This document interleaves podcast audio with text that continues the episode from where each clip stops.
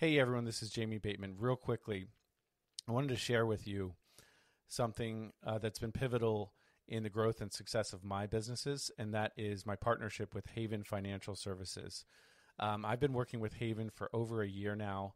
Christine Valdez was on episode 70 of this podcast. So go check that out if you want to hear her story. It was a fantastic personal story for sure. But Haven has been awesome. They provide me with monthly reports that are super clear and discernible, and it, that provides me with clarity and focus so that I can do what I do best, which is running my businesses, not preparing financial reports.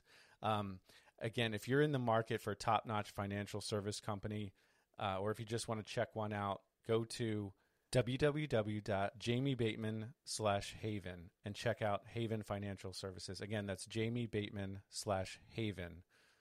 I uh, can't recommend them enough. Christine and her team have been fantastic. So I definitely recommend you check out Haven Financial Services at www.jamiebateman forward slash haven. Let's get back to the show. On this episode of the From Adversity to Abundance podcast, we chat with Brian Gallagher, who is an attorney in Maryland. Um, we've actually worked with Brian for years now because he's so good to work with.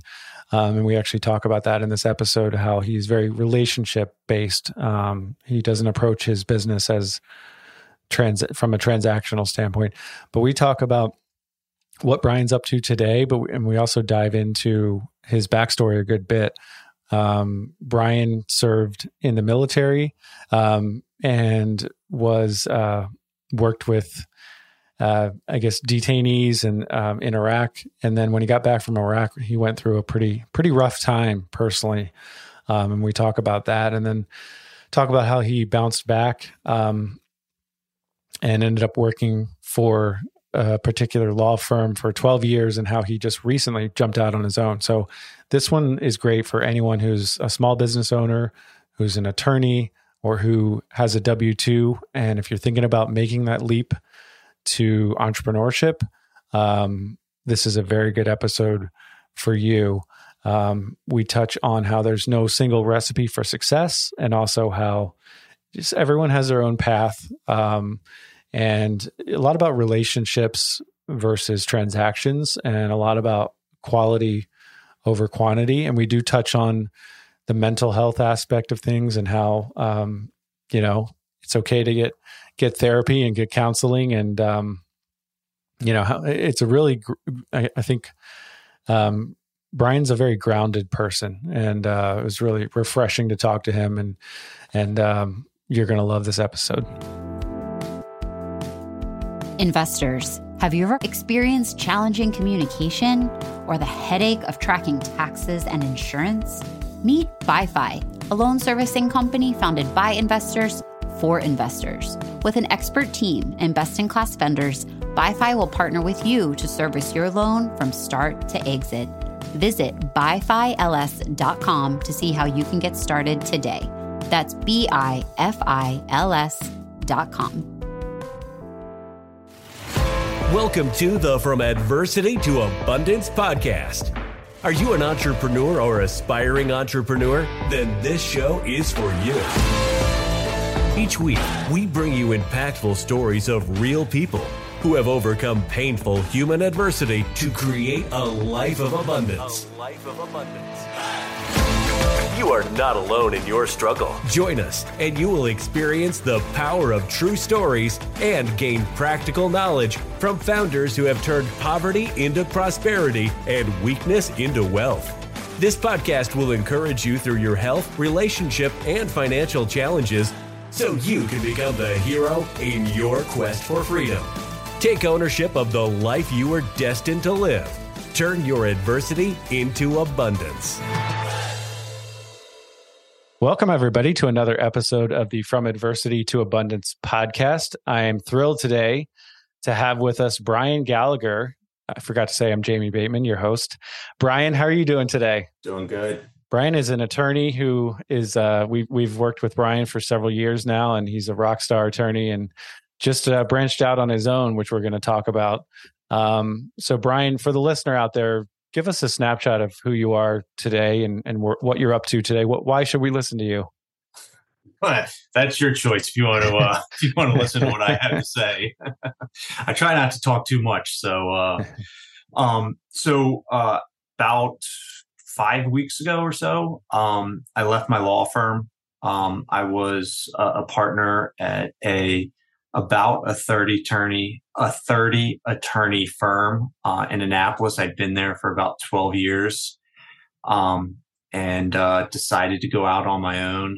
Um, we can get into some of the reasons uh, about that sure. as as we go along. Um, but uh, yeah, I branched out on my own, um, set up shop, uh, solo practitioner right now. Uh, that'll probably change in the in the next couple months. Um, as I hopefully uh, I'll probably hire somebody in the coming months, uh, an associate to help me out. Um, but the the majority of my work uh, centers around real estate. Um, I'd say probably 50% of my work, maybe a little bit more, revolves around the note industry, which mm-hmm. I kind of just unexpectedly fell into.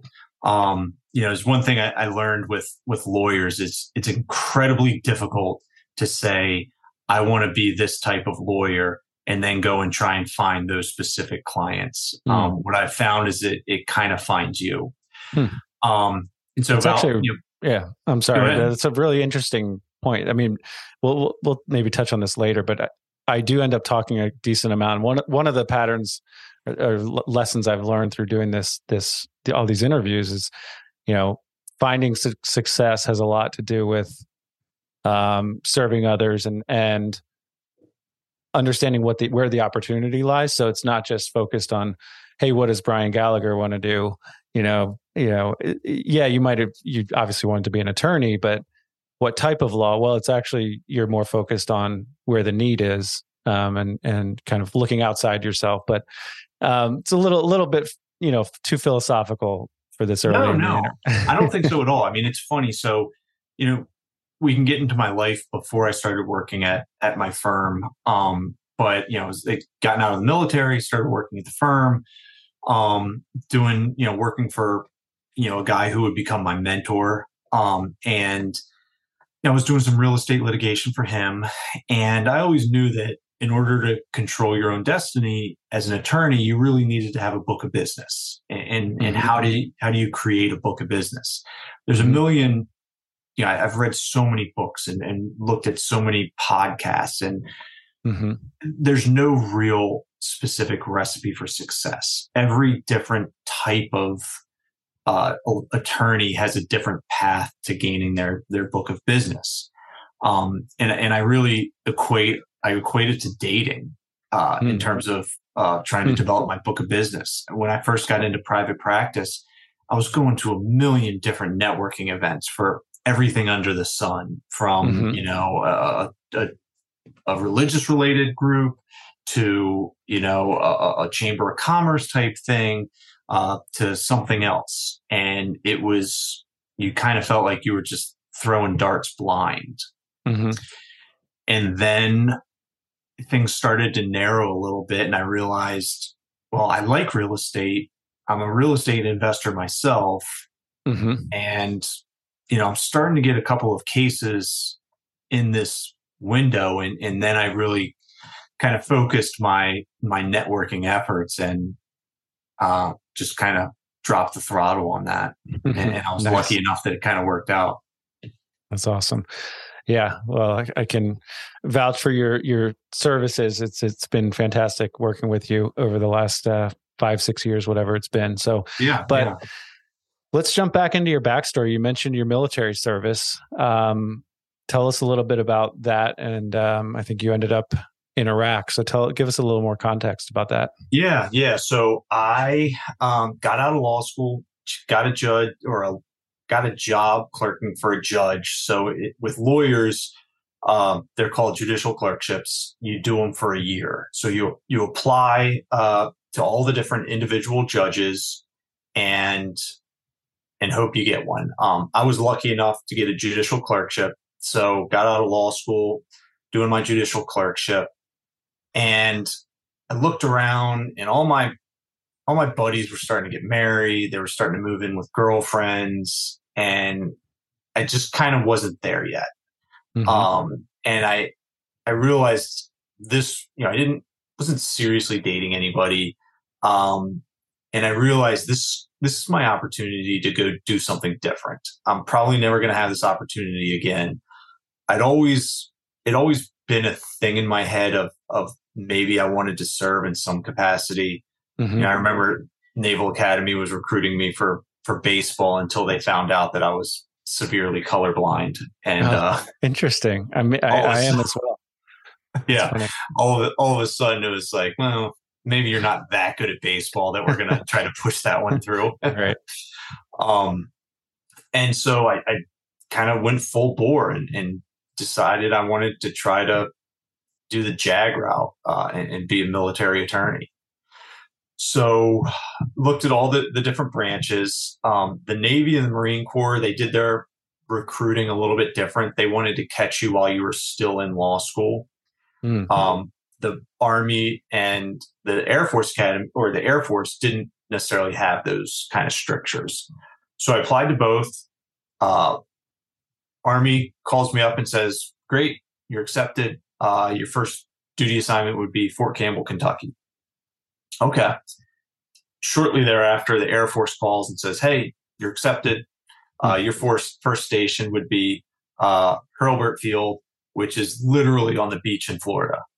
So Nice. it wasn't necessarily a hard decision. I, I, Sure. decided- I went to the beach. Sure. Who Um, wouldn't? Um, yeah, yeah. And how old are you at this point? I'm 25 Gotcha. at that Okay. point. Yeah, that 25 point. turning 26. Yeah. Got it. So went down, went down to Florida. Um, it was it was a great experience. I mean, I, I got my first, you know, I, I get to my my station and my boss walks in and you know and says, "Great, great to have you. Here's your first case. Goes to trial in about a month." And it was uh, an airman that was accused of raping two women. Oh, wow. Um, and that was a, a very, you know, satisfying experience. Um, you know, you're, you're representing the Air Force, you know, I'm a prosecutor in the Air Force, but, you know, helping these two young women Sure. feel like there was a sense of justice served. Uh, you know, we were lucky enough to get a conviction. Uh, was a really satisfying experience. Wow. Absolutely. And I mean, that's pretty, you know, for in your mid 20s, that's, you know, it's pretty important work right Yeah. there. That's, Yeah. um, yeah so i was i was doing that you know just i was prosecuting cases and, and down in florida it was kind of what you would expect for a, a base that's on the beach you know it, it's a lot of just kind of party crimes mhm. um you know party drugs you know there was different allegate you know different sexual assault allegations things like that Mhm. and then uh, I get a uh, get a call. I hadn't been down there that long, maybe a year, which for assignment turns isn't isn't that long. Mhm. And uh, I get a call from our assignment office in DC, and they said, you know, Captain Gallagher, uh, are you married or do you have any kids? No, that's a weird question. No, I don't, I don't have any kids. Are you married? No. Okay, well, we're gonna we're gonna PCS you out of cycle up to uh, Missouri to fill a deployment billet. Wow. Wow. What, uh, what, where in Missouri? Warrensburg. It was uh, Whiteman Air Force Base. They fly the B two Okay. out of there. Okay. I mean, Gotcha. middle middle of nowhere, Missouri. Sure. I Yeah. mean, no, there's, I'm trying not to chime in too much because there's so much I can relate to on a personal level. But, um, yeah, I, uh, first of all, you decided to do your military service before you got married. So that was pretty smart. Um, I did it the other way I did around. of things before I got married, which turned out to be good choices. yeah. I ended up missing my first, our first three wedding anniversaries, which Oh, because of the military. So that in hindsight wasn't so smart, but you give up a lot of control once you join the military. But as, as you as you uh, as you as we just saw with the the move to Missouri, um, and I also spent some time at uh, Fort Leonard Wood, which they call Fort Lost in the Woods, which yeah, is also in the middle of yeah, nowhere. right out there. Yeah, exactly. So okay, so what's what's that? Uh, then what happens? What's that tour look like? So I mean, it was funny. I, I still remember that phone call. It's bizarre. I mean, I remember where I was sitting. I remember like everything about that phone call from my assignment office because in my mind, I was, I had this thought that if I, if I kill it, you know, my first duty assignment, I'm going to work my tail off and they're going to give me, you know, a good follow on assignment. Mm-hmm. And I remember asking the assignment office, I was like, did I, did I do something wrong? Have I, have I not, you know, yeah and no, you know, of course, this it's assignment office. So like, no, actually, it's quite the opposite. You know, we really need somebody to blah blah blah. Mm-hmm. Okay, I mean, you, it's not like you have choice. It's just kind of sure. like, you know, yeah. okay. well, yeah, you and in hindsight, I think you were making the mistake of applying logic to these. that yeah, that, we'll we'll leave that alone. But yeah, yeah, yeah, and anyway. I mean, and it's also like it, it's more of like a philosophical it's a more of a philosophical thought process too of you know it's it's it's hard to look back and we can get into more of this stuff in a second. It's hard to look back and say oh i regret that you sure. know or i regret that. You know it, it's hard to have those regrets if yeah. where you are now you're good with because yeah. who's to say it wouldn't you know all those things would have taken you somewhere else that wasn't so great. Absolutely. I was for sure.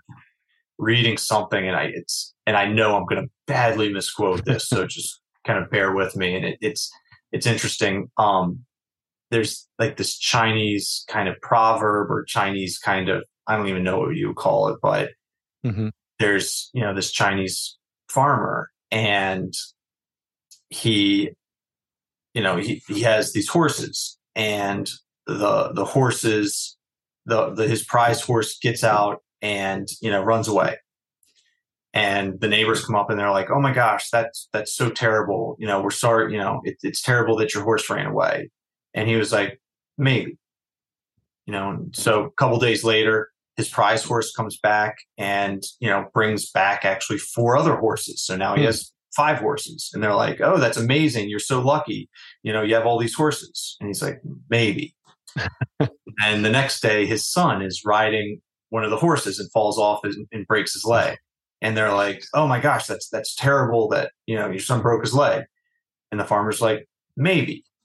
the next day, the the you know the government comes by the conscription service and is conscribing all the, young men to go fight in a war, hmm. and they can't take his son because he's got a broken leg. And again, they say, "You're so lucky," and he's like, "Maybe." so I mean, the, the, the, the moral yeah. of the story is is who's to say what? sure, it's all about your perspective and and maybe maintaining a, a little bit of a stoic, uh, you know, approach to things yeah. is a yeah. good good way to go. But yeah, that's that's that's awesome. I love that story. Um, yeah.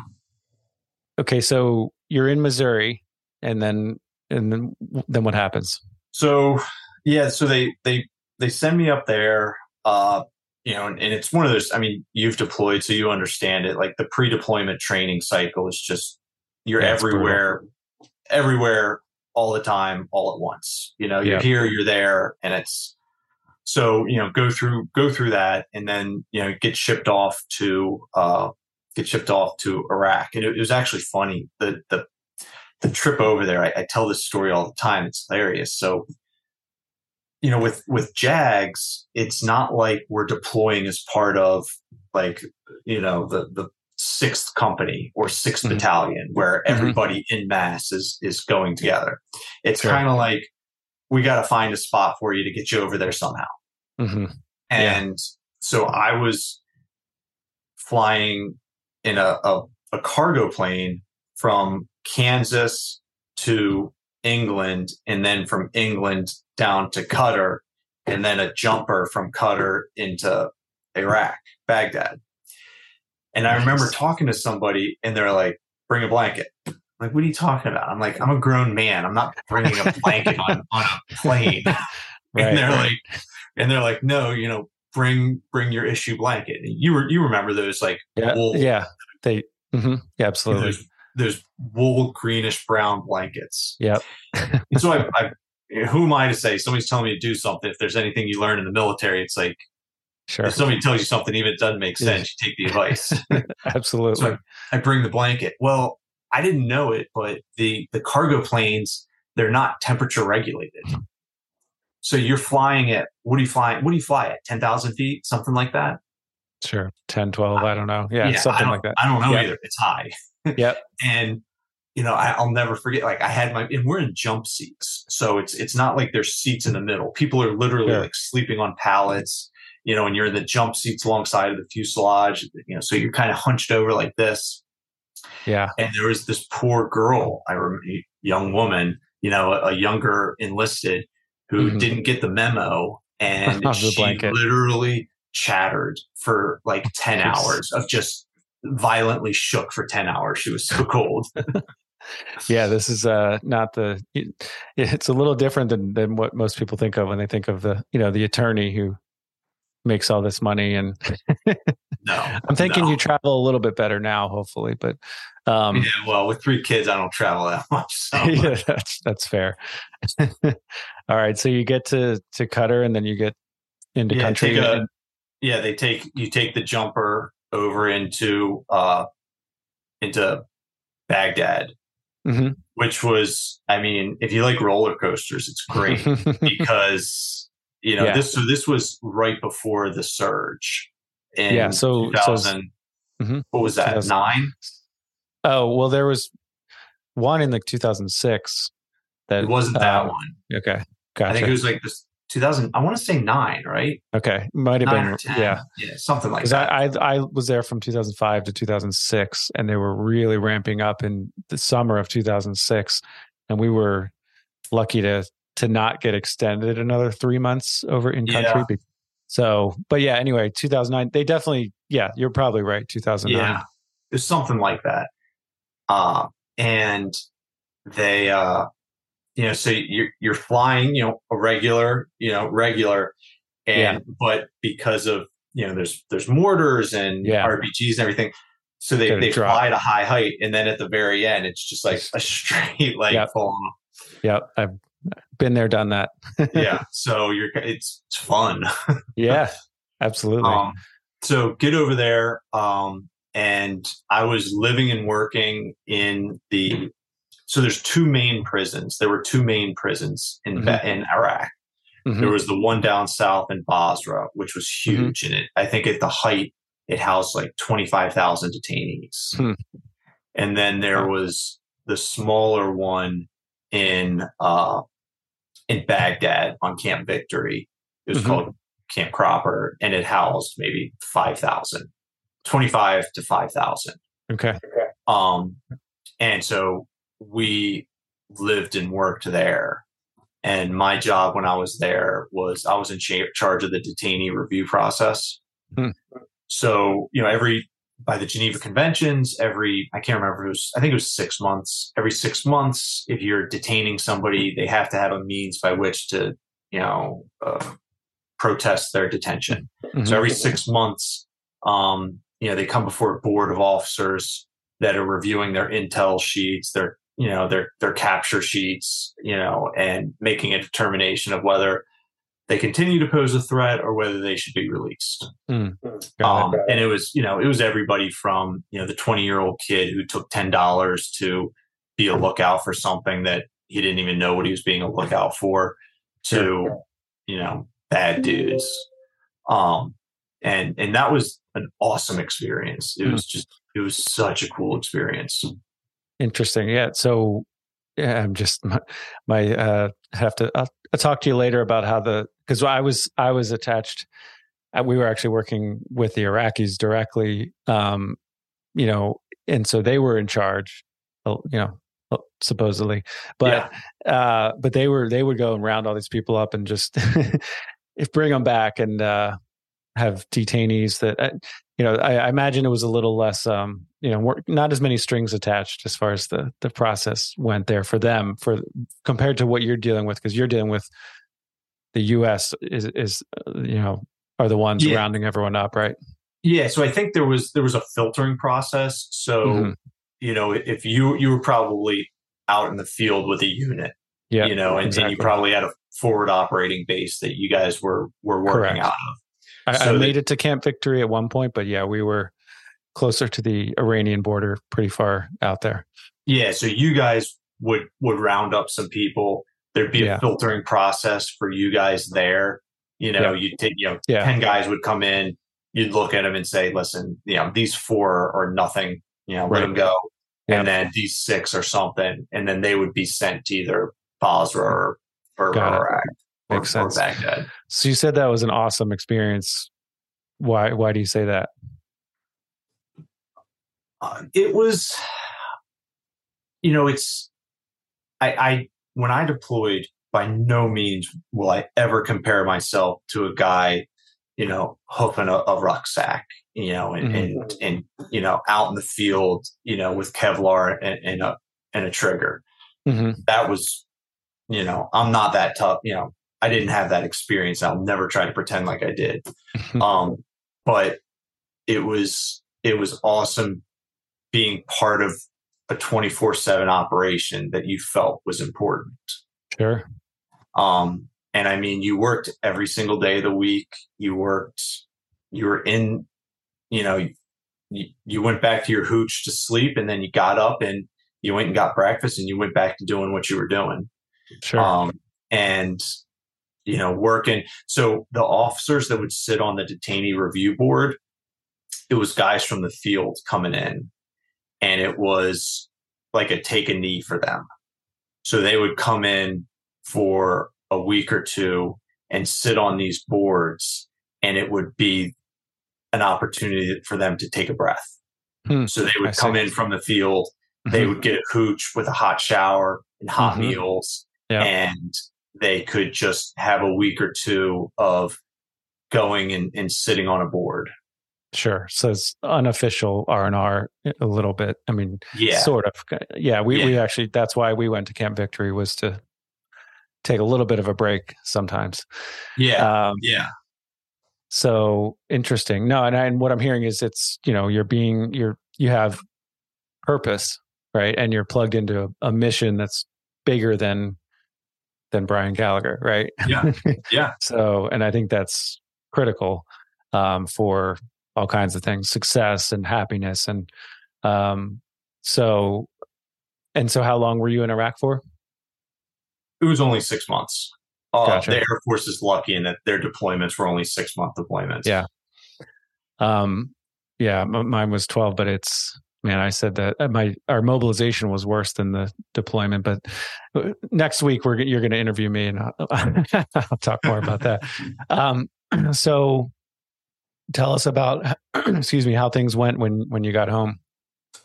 Um, they went. It was a little rough when I got home, and it. You know, listen. You know, by no means am I ever going to. Am I trying to say that it was any sort of like PTSD or or, or anything like that? I didn't have those experiences. You know, Mhm. I'm not.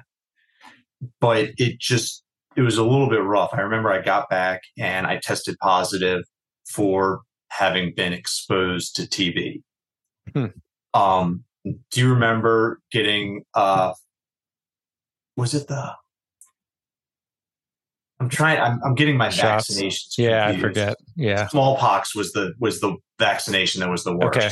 Sure. Yeah. um no so this was yeah so I, so I get back and I remember you know when you get back stateside you go through all this like testing Yeah. um and I remember like I, I felt fine I was fine and um you're doing this testing and, and you're not really paying attention to anything and then all of a sudden like this junior enlisted guy like comes and grabs me and starts walking me around places I'm like what's going on and And you're a captain. that what's that you were a captain at this, Yeah. at this point. Gotcha. Yeah. Yeah. And and he's not really saying anything because I know he's not. He knows he's not allowed to say anything. But I'm, I'm like, what's going on? He's like, they'll somebody will explain to you, sir. Somebody will explain to you. hmm So, um, you know, it turns out that I'd been exposed to tuberculosis, Hmm. and you know, we've kind of eradicated that in the U.S. Sure. But I mean, I was living and working in a third world prison. Yeah. So With- apparently, yeah. So apparently, I'd been exposed to TB, and Hmm. so for nine months, you have to take this like heavy duty medicine that you know it wrecks hell on your liver. You have to go. Hmm. You have to go in to get your liver checked for you know, every month. You can't drink on it because it's so hard on you. Hmm. And, you know, I don't know, it made me feel weird. Um, and so, you know, and then, you know, I'm, I'm getting back to my base. My friends had basically replaced me on deployment. So mm-hmm. I'm going back to this base in the middle of nowhere. I'm on this mm-hmm. medicine that it's kind of mm-hmm. gnarly of am I okay? Am I not okay? Sure. And you know, and then I started having like a little bit of like a heart prop, like a mm. I don't it was like I was having a hard time getting my blood pressure under control. Mm. And uh it was just like a little bit of a gnarly time. You know, sure. part of me felt like I was getting older, like all my friends are getting married. Yeah. You know, I knew I didn't want to make a career in the military. And then I started to feel like, oh my gosh, did, was this a mistake? You know, all my friends are starting, you know, they're on partnership tracks at law firms. You know, I'm going to be so mm-hmm. behind everybody, you know, yeah. and here I am stuck in the middle of nowhere, Missouri. And, and I, you know, yeah. So, you, yeah. I mean, that's, there's a lot, no, there's a lot there. That's, I, I can totally see why that would be, you know, you might easily fall into a bit of a downward mental spiral um you know and again and we i have people on the the show and it's inevitable you get into comparison well you had it worse than i did and, and that's oh, i think yeah. there's i think it's okay on some level to do that because then it's like that gives you you know people had it worse than you did right and um but that doesn't mean that was a fun time for you you know that doesn't uh negate what you were going through at all so um so yeah, I mean, sounds like so. Was it was that kind of dark period? Was it like the the nine months you mentioned, or how long before? Yeah, so yeah, so it's yeah, it was. I actually started, and so you know, I, I knew I wasn't depressed because I knew it was going to get better. Mm-hmm. So that's why it was just you know I had an outlook that this is all temporary. It's it's sure. all going to get better. Um, and I remember it was you know, in the military, there's this stigma with, with mental health. And, sure.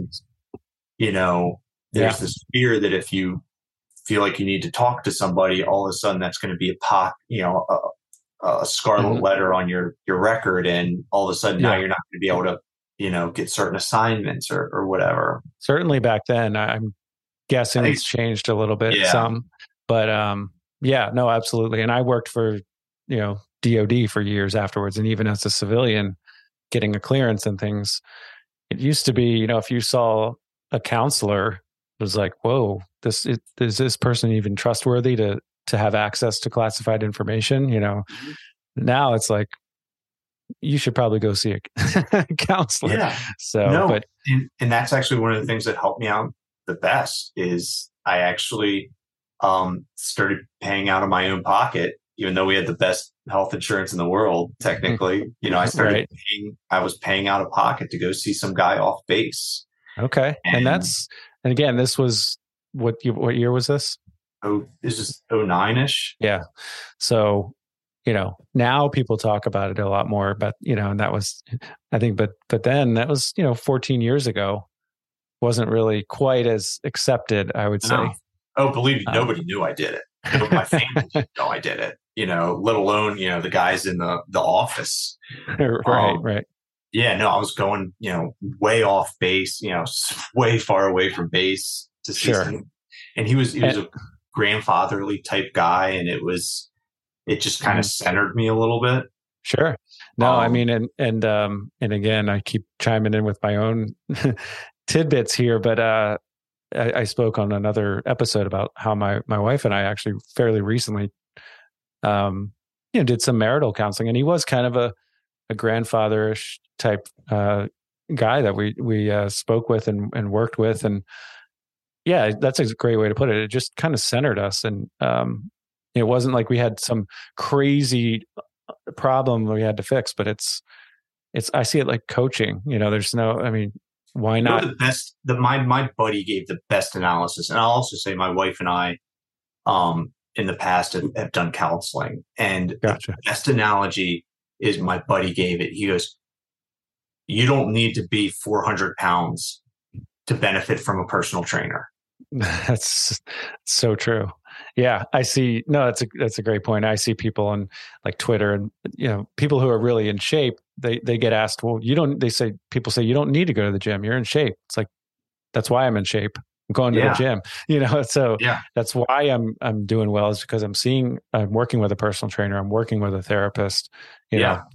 know, I, I'm not necessarily speaking for myself. Just that's why not? I mean, you know, the best of the best have coaches so no, I appreciate you you sharing that about 2009 and also later with with your wife. I mean, that's uh, it's actually something I want to focus more in later episodes. Of, you know, as far as like entrepreneurship and and mental health, because I think it's you know more and more a, a, pressing issue that we need to need to address. Um, yeah.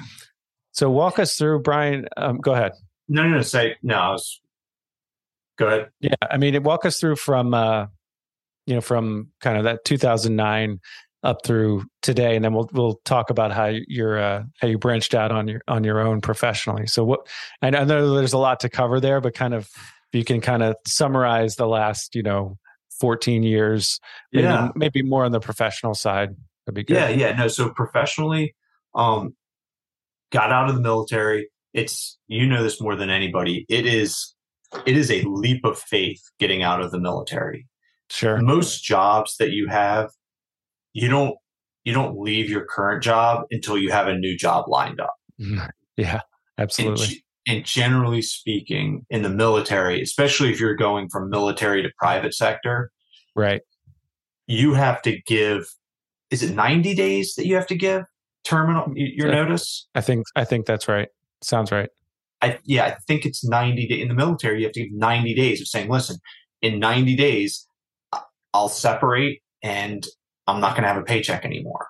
Yeah. And so you have 90 days to go get a, a new job. And that even shrinks more because generally speaking, most places don't need somebody until they need somebody. sure. Yeah, so it compresses to it turns out you you end up having maybe 30 days to find a new job before you don't have a paycheck anymore. Sure. And as an officer, you're you're resigning your commission, right? Unless you Yeah. Yeah, so that's it's it's a big deal. It's a big big decision to make. Yeah. And a, and, and a not an easy process. So so how did that process go for you?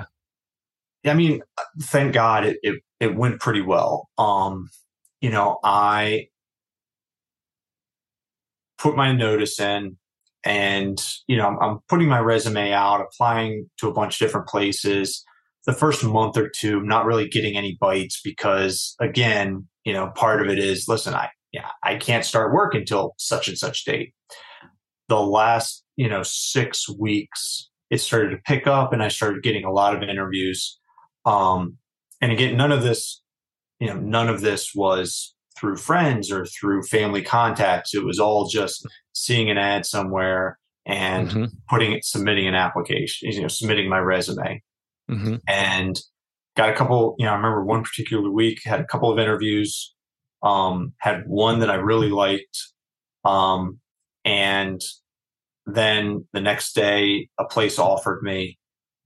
I called back the the place that I liked and I said, "Hey, um, I just got an offer, but I really mm. I wanted to talk to you guys before I accepted it because I I, mm. I, enjoyed my interview with you guys and, and what you have to offer." Mm-hmm. He said, "Give me an hour. Let me put together a package." Hmm. um, calls me back. He's like, "Okay, here's what we would like to offer you." Um, and it was actually less than the other firm, hmm. um, but I took it because I felt like I felt like it was a better fit for me and maybe mm-hmm. offered better uh, opportunity for long term success. Gotcha. That's which isn't easy to do, you know, uh, especially you know, I'm sure you saved up a little bit from your deployment or whatever, but um, you spend it all on counseling. No, I'm kidding. Um, but but no, it's it's. I mean, it's easy for you to look, you know, for us to say, oh, well, yeah, that makes sense. You turn down the higher offer for, but it's like that. You, that's a leap of faith as well. Um, so yeah, I just had a better feeling about you know the guy and the guy I interviewed with was the guy I would be working for, and, and he's a guy that would become my mentor and and you know a big part of my life. I mean, I actually had a even though I left the firm, you know, he's mm-hmm. still there. he and I had a beer last night. You know, Hmm. met each other for a beer, um, just so we, you know, to stay in touch. Sure. Um, but and, and this is something else that I'm interested in in chatting with you about because I think I'd, I'd love to hear your take. so obviously, I elected not to try to negotiate my salary. You know, when I, when I called back the firm that I went with, I didn't say, "Hey, they're offering me this. Can you beat it?" Um, I just said, "Hey, they offered me. You know, I wanted to talk to you guys before." And when they offered me what they offered me, I didn't. I didn't say. I didn't try to negotiate that salary. sure. Um, and I, and I don't think back then. So this is 2011. I don't Uh-huh. think back then it was as big of a thing to try to negotiate a salary. Sure. Yeah. I don't Um, think so. But having been on the hiring end of Mhm. hiring people, hmm I don't. I don't. I'm. It always ends up rubbing me the wrong way when You don't people like it. negotiate their salary. Yeah. Yeah. I don't know. I think there's a way to do it as, you know, as the applicant. Um, I, I think nowadays it's kind of expected there's going to be some negotiation. Um, but I, I hear you and I've been in that position where it's like, yeah, it does. I, I don't, I've been in the hiring position where I don't like it as well. Um, Yeah. But yeah, I don't mean, know if there's, it's. I mean, and listen, this this is assuming all things being equal, that they're offering you equal pay for equal work, and they're not trying Sure. to take advantage of you. And and I'm not speaking to any of those situations. sure. Um, but you know, it's it's always interesting when you know somebody is really tough negotiating their salary, and Mhm. does it change what the Mhm. expectations are of them when they start working for you? Sure. Yeah. No, it's a great question. Um, Um, yeah, that's a, that's an episode in and of itself. Yeah, yeah. um, so, so you, you worked there for what, 14 years you said, or, or 12 12, years. years. 12 years. Yeah, about twelve years. Got it. Um, and you kind of fell into the real estate and mortgage note work. Uh, what other kind of work did you, did you do there? So I cut my teeth doing title insurance uh, Yep. litigation. So when people make claims against their title insurance, you know, Mhm. our firm was retained to represent their interests. Um, and then I remember I can't remember how it how it happened, but I remember the first foreclosure I ever did was on a two million dollar commercial property in Baltimore, Hmm. and we were foreclosing on the disbarred king of foreclosures. So he was we were Wow. just we were foreclosing on the building that used to house a foreclosure attorney's huge Wow. practice that had you know wasn't able to practice anymore. Wow. So it was, fascinating. it was so it was it was weird. Um, yeah. Th- That's uh so your your first case in the military was a big one and then your first foreclosure case was yeah, a big yeah, one. Um Yeah. and so I and how did that case go?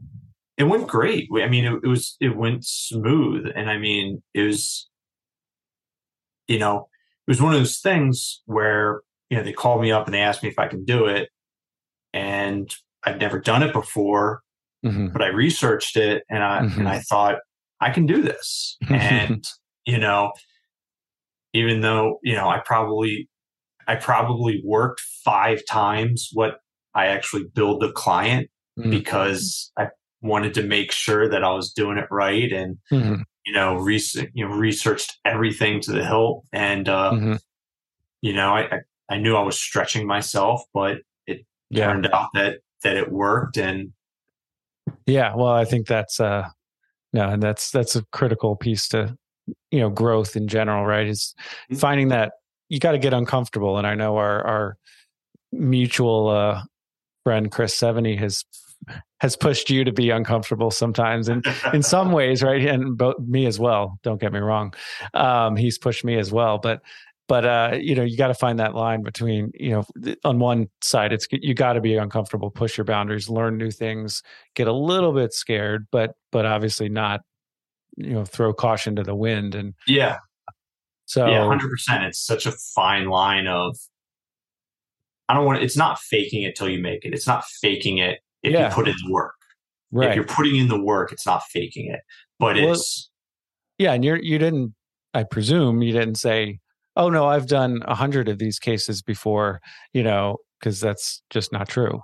yeah. You know, and, and, so you're not lying, but, but, you just have confidence that you you can figure it out. Or if you reach a point where you you don't know the answer, then you have resources to go to to to find those answers. Mm-hmm. Um, at least that's my my view on it. yeah. No, um, and it, it it worked out well, and it just kind of you know, it just kind of started to steamroll from there. Um, yeah. So as we as we start to move toward the end here, because I do have some rapid fire questions after this this uh, next topic, yeah. but um, what um, you know, talk to us a little bit about what you know why you decided to to leave and go out on your own. Um, you know, that's not a not an easy thing at all. So is it and, and obviously you're you're still on good terms with your your prior prior employer.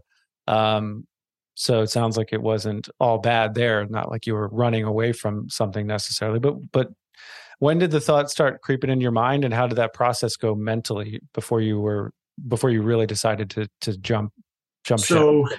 I mean it, it so the reason I ended up leaving is, you know, kind of a tale as old as time when it comes to to law firms. It's, you know, you, you don't necessarily agree with maybe one of the a, a certain way things are, are done. Mm-hmm. And yeah, I'm talking about a pure business thing. They're they're very, mm-hmm. you know, I have nothing but good things to say about the firm. They gave me my opportunity. They allowed sure. me to to spread my wings and and you know and, and like I said, my mentor is still there, and you know we refer cases back and forth to each other.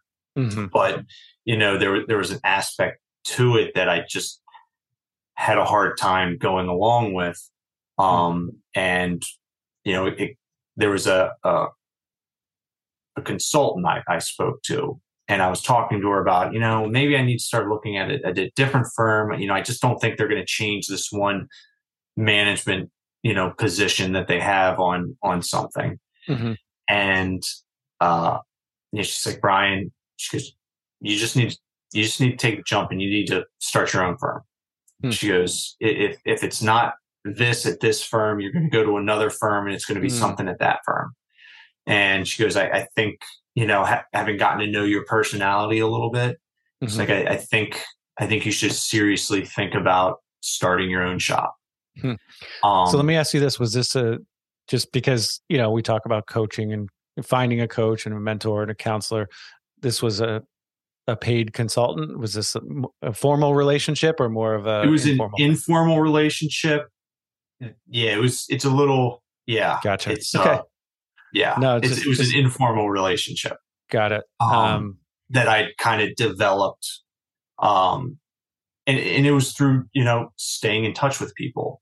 Um, sure. She was somebody that had done you know something, um, and I just I thought she had value to add. Sure. Um, and so I stayed in touch with her and, you know, we would have some conversations about the firm and, you know, the problems that I was, ha- you know, why I was having these sleepless nights. And, mm. um, you know, and, and, we got to this place where she's like, I, you know, I'm telling her what my numbers are. And she's like, I think you can do it. I, I think you can do it. And, mm-hmm. you know, with my personality, once I decided, yeah, that's what I want to do. I mean, it was, mm-hmm. you know, it's like I yeah. put blinders on and, and that's, you know, what was going to happen.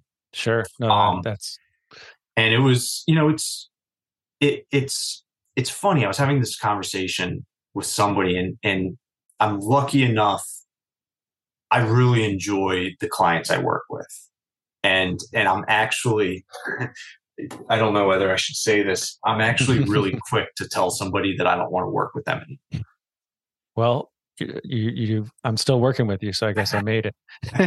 no, and, and, it's, it's, you know, it's life's too short, and the work mm. that we all do is way sure. too hard yeah. to, to, you know, to put up with things that sure. aren't right. And, and so I've always been I've been kind of quick to say, listen, I'm not sure this relationship is good for you or me. Mm. Maybe it's best for us to part yeah. ways. And I mean, that's a hard thing to do to oh, tell somebody, yeah. I don't want to take your money anymore.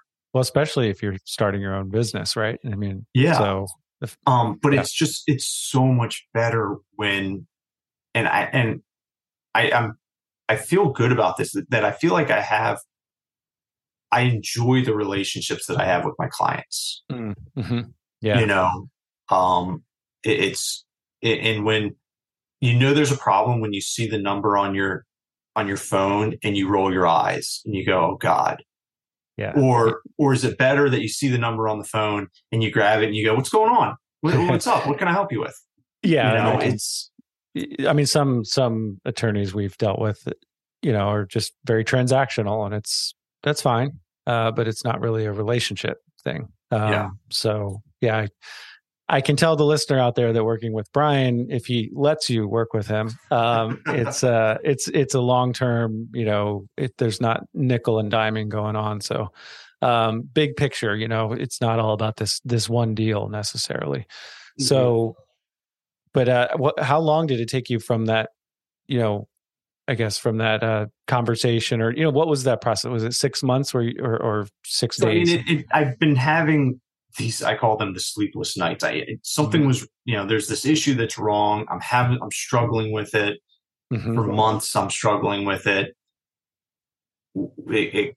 We had a final partners meeting where it kind of the, the the lines were drawn in the sand, and then you know that's a Friday, and then on Monday I came in and I said, Hmm. "Hey guys, I'm I'm leaving." Hmm. Um, and the managing partner was you know, guy by the name of Steve Oberg, um, was awesome. And, you know, he, he was just amazing with, yeah, hey, I get it, man. You know, I wish you the best.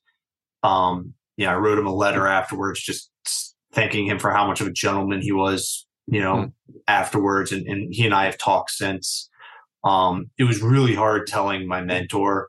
And, and frankly, he's what kept me at the firm way, way longer than I ever Mhm. would have stayed just Mhm. because I felt so much loyalty to him and, and just because of everything he's done for me and my family over the years. Sure. Um, but he ended up get he get he got it. You know, he had it. You know, nobody. He wasn't mean to me or anything like that. Mhm. I, I would never have expected that out of him. And Mhm. he and I have stayed in touch. And you know, every other week we get a beer. Um, and you know, so and then I left the firm like about a month later. So, you know, during that month, I was reaching out to my clients and telling them, listen, you have a choice. You know, as a client, you can stay with the firm, you can come with me, or you can go get another attorney entirely. Mhm. Um, and you know, I was I was really really lucky in that every client that I hoped would come with me came with me. Um, and uh, so I've been it's about five weeks now, six weeks now that I've Mhm. I've been doing it, Yeah. and yeah, it's mm-hmm. drinking through a fire hose. I was going to say, so, so now you know what's as as we again as we wrap up here, start to what's been the biggest or one of the biggest surprises or challenges you know that you didn't necessarily see coming from the business standpoint, not not from you know the the attorney standpoint, but just something you didn't have to deal with before and now you do. I wouldn't say. I'd like to think that I was pretty prepared for it all. In terms of I kind of knew what I was biting off. I knew that all of a sudden I wasn't going to have, you know, three paralegals and secretaries that I could just say, go do whatever. I knew I was going to have to do that at least from the beginning. Sure. Um, but you have I was kids. always No, I'm the just- biggest I'm thing joking. what's that? I said you have kids. They can do all Yeah, that. No, I'm. I'm kidding. I'm kidding. the, the biggest thing that I was worried about was running the ledger and the accounting. That was my biggest, biggest Sure. concern. Um, because I didn't have much involvement with that at my old firm. But Mm-hmm. I mean, the software just makes it so easy.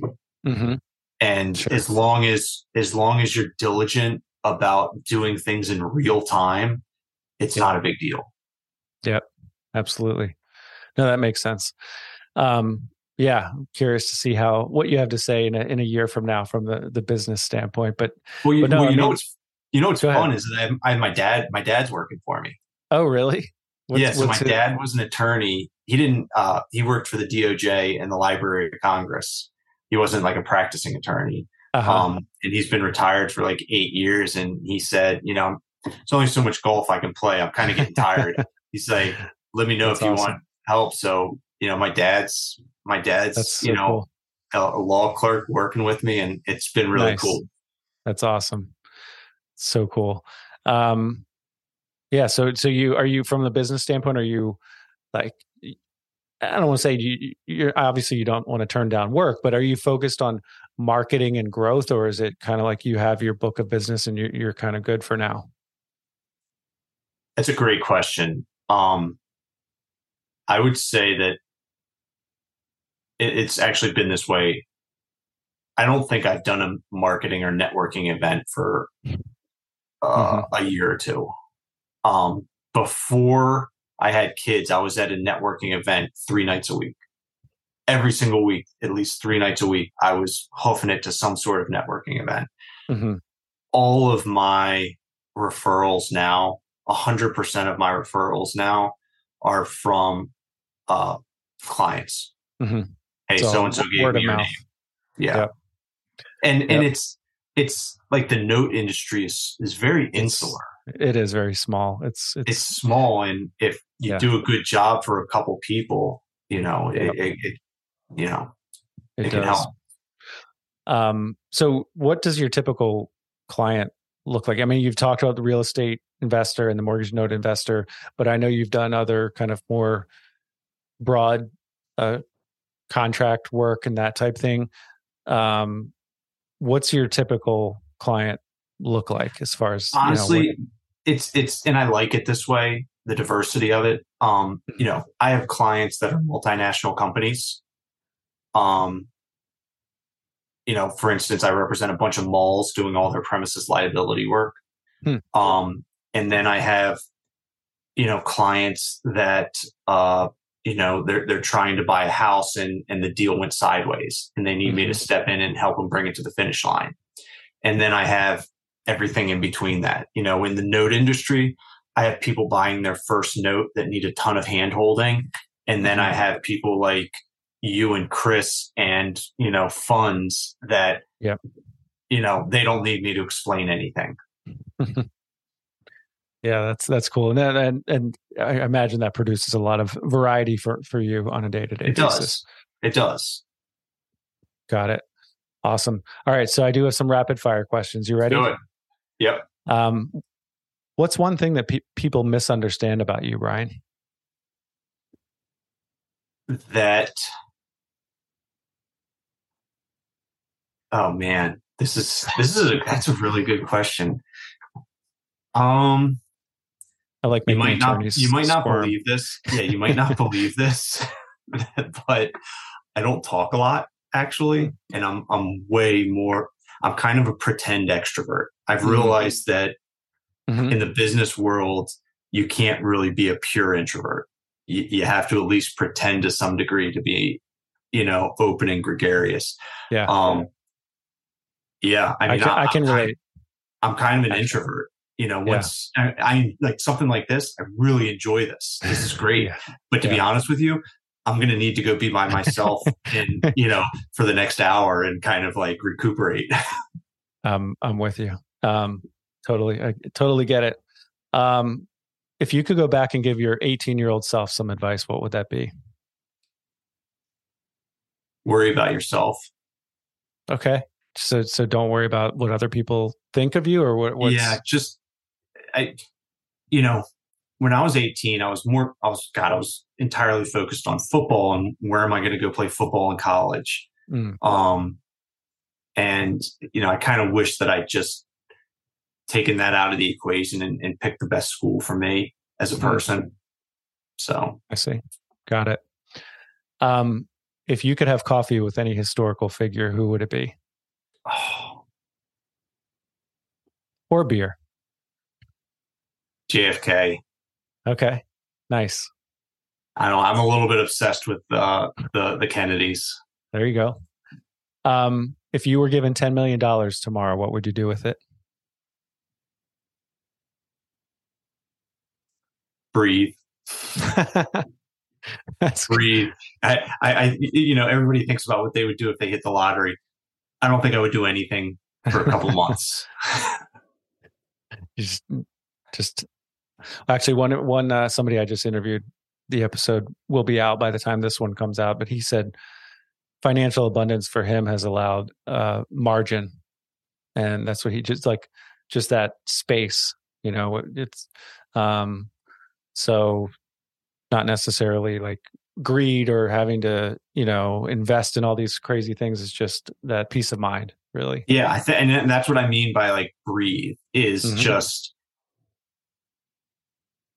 relax for a minute it's like not gonna, yeah i don't want to go buy this or buy that just yeah. you know sure um so back to your business what's one challenge that you're facing right now in your business um when to hire do I want to hire? Um, do I want to start supervising again? Or do I just want to take mm-hmm. some time, work with the clients that I currently have, and, you know, mm-hmm. figure out what I want to do in a couple of months? Yeah. I wish I could say that question those questions go away, but supervising is hard. It is hard to supervise. It is. Yep and it's hard to know when to when to hire. There's always that that tension. Um, yep. Let's see if there was one occupation you could try that's totally totally different than what than being an attorney. FBI agent. Oh, nice. But you're colorblind, right? Yeah, I'm. I feel like I could be okay. I always wanted to be an FBI agent. It's funny. You and I have a lot in common, but um, I'll tell you my my story about that later. So um, let's see what else, Brian. Have we have we uh, what have we not covered that you'd like to? No, this has been fun. This has been cool. I've enjoyed it. So for our listener out there who maybe they're they have a W two job, you know, maybe they're not necessarily an attorney, but but they um, are thinking about kind of making the leap. Um, do you have any advice for that person kind of what's you know what to weigh how to how to work through that process i mean there's no one size fits all but any any one or two principles you could provide yeah i think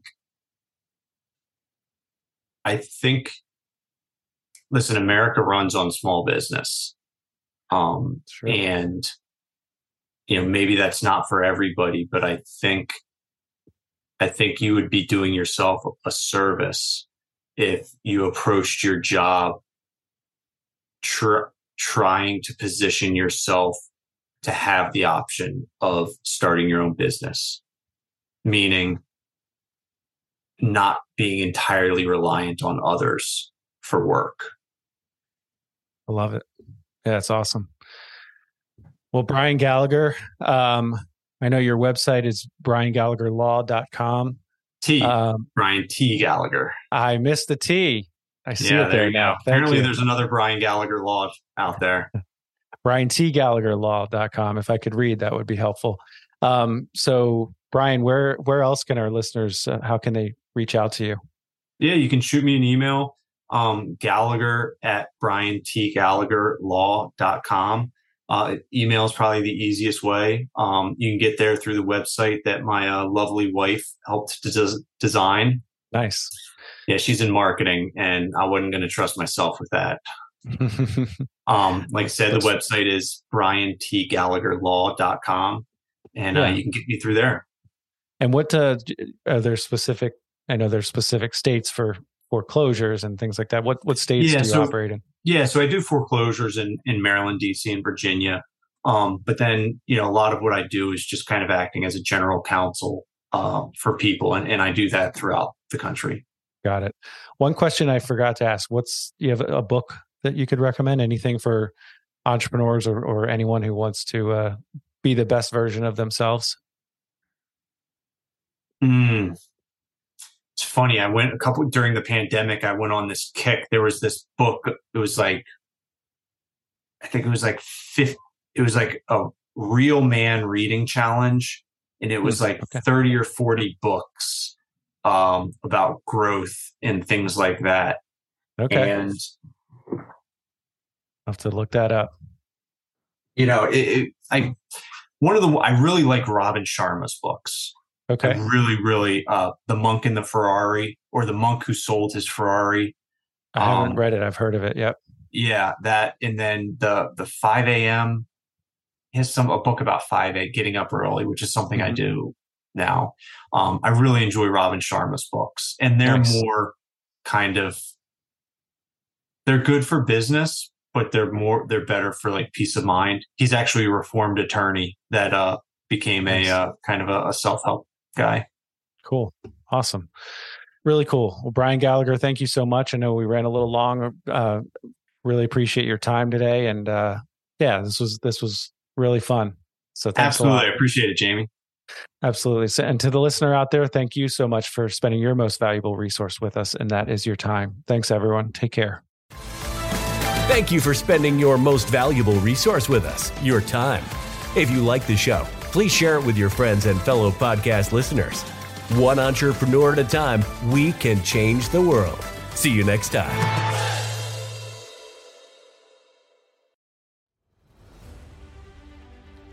Hey there, it's Jamie Bateman. Ever felt boxed in by life's challenges? Dive into my new book, From Adversity to Abundance Inspiring Stories of Mental, Physical, and Financial Transformation. Available now on Amazon.